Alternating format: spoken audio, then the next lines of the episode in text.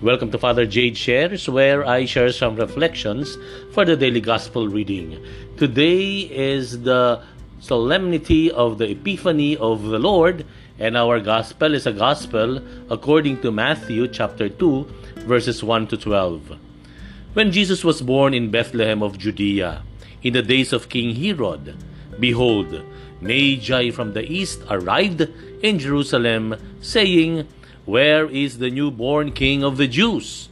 We saw his star at its rising and have come to do him homage." When King Herod heard this, he was greatly troubled, and all Jerusalem with him. Assembling all the chief priests and the scribes of the people, he inquired of them where the Christ was to be born. They said to him, "In Bethlehem of Judea, for thus it has been written through the prophet, and you, Bethlehem, land of Judah, are by no means least among the rulers of Judah, since from you shall come a ruler who is to shepherd my people Israel." Then Herod called the Magi secretly and ascertained from them the time of the star's appearance. He sent them to Bethlehem and said, "Go and search diligently for the child. When you have found him, bring me word, that I too may go and do him homage." After their audience with the king, they set out. And behold, the star that they had seen at its rising preceded them, until it came and stopped over the place where the child was. They were overjoyed at seeing the star, and on entering the house, they saw the child with Mary, his mother. They prostrated themselves and did him homage. Then they opened their treasures and offered him gifts of gold, frankincense, and myrrh. And having been warned in a dream not to return to Herod, they departed for their country by another way. Ang tanong natin, what will save man? What will save uh, our country? No? Sabi nga nila, well, the season of love and sharing is over.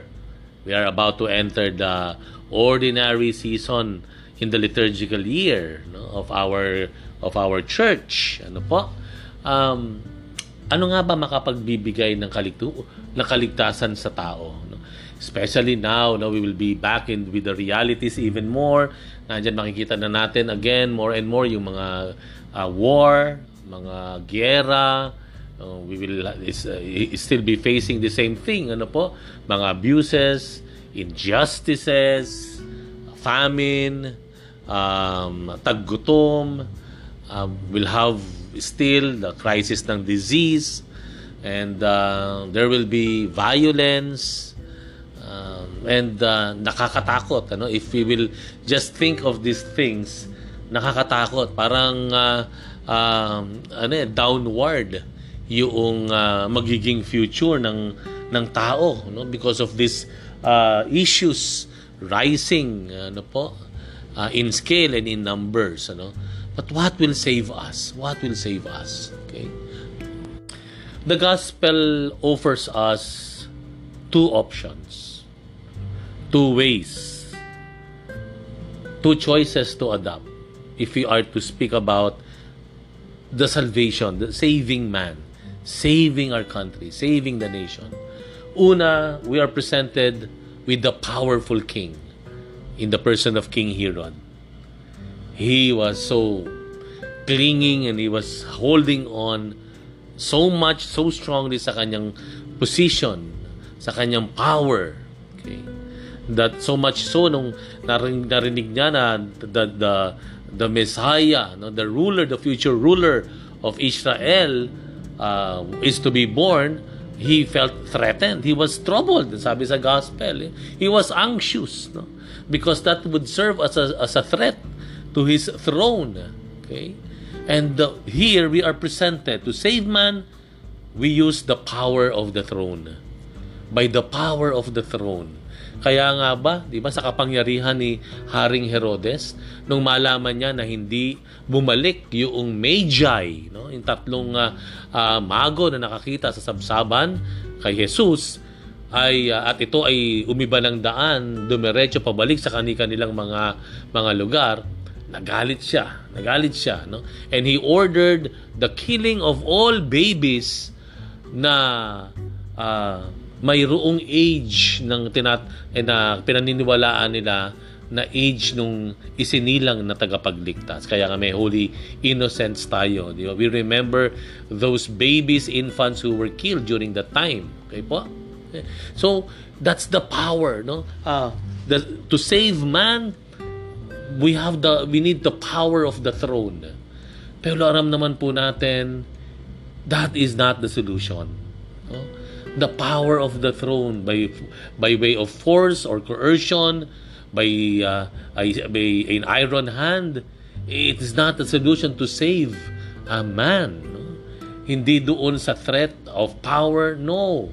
Not by the power of the throne, because realities would tell us and would show us na hindi kailanman ang ang pamamaraan ng puwersa at kapangyarihan ang uh, ang di magliligtas sa tao. In fact, when we are so engulfed with power, no, uh, diyan nagsisimula yung mga wars, conflicts among nations, no, kapag masyadong overwhelmed with the power, no, and, and the pride na mayroon sa throne, ay nandiyan yung inggitan, nandiyan yung greed, you know.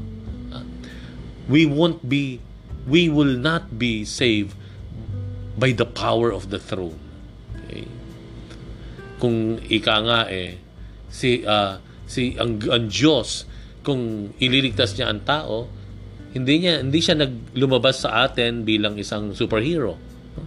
Hindi ang Panginoon nagpadala ng isang Superman, Batman, Iron Man, Hulk, you know, uh, ang members of the Avengers, of members of the of the Justice League. No, hindi yun ang pinadala ng Panginoon to save man from from all this, no?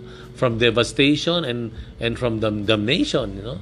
Hindi doon ang ginawa ng Panginoon. Instead, when God thought of planned of uh, saving man, he showed the humanity in the manger. Humanity in the manger by the birth of God as a man, in the person of the baby Jesus, who was born in a manger. Yun ang inoffer ng Diyos as the way, the means to save man and the world.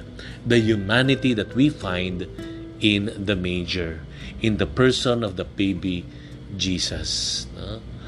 Ang, ang nagpahamak sa atin ay yung ating humanity. When, you know, our first parents, no, sin against God.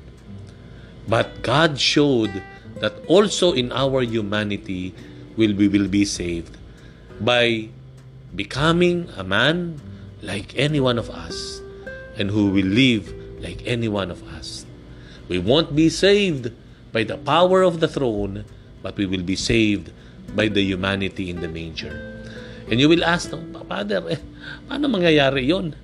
Eh, ang tao ang rupok. Ang tao mapang-abuso. Ang tao greedy, makasarili. Ang tao manluloko. Ang tao would resort to violence. Tao will take advantage of the weak. Ang tao, yan ang naglumilikha ng sugat sa iba. Nagsasakitan ng tao. They, they steal from each other. Paano masasabi na with all these idiosyncrasies and weaknesses and frailties of, of humanity, of man, ito ang magsisave sa atin? Well, a valid, a valid comment. But let us also remember that the humanity we are gifted with ay mayroon ding kakayahang magpagaling, makipagkasundo, magpaumanhin. Yung humanity natin, ito rin yung may kakayahang magpatawad, maglingkod, magbigay ng sarili, magmahal. It is also this humanity who can give us such power to love and to heal and to make us whole once again. By the grace of God, magagawa yan ng ating pagiging tao. Okay.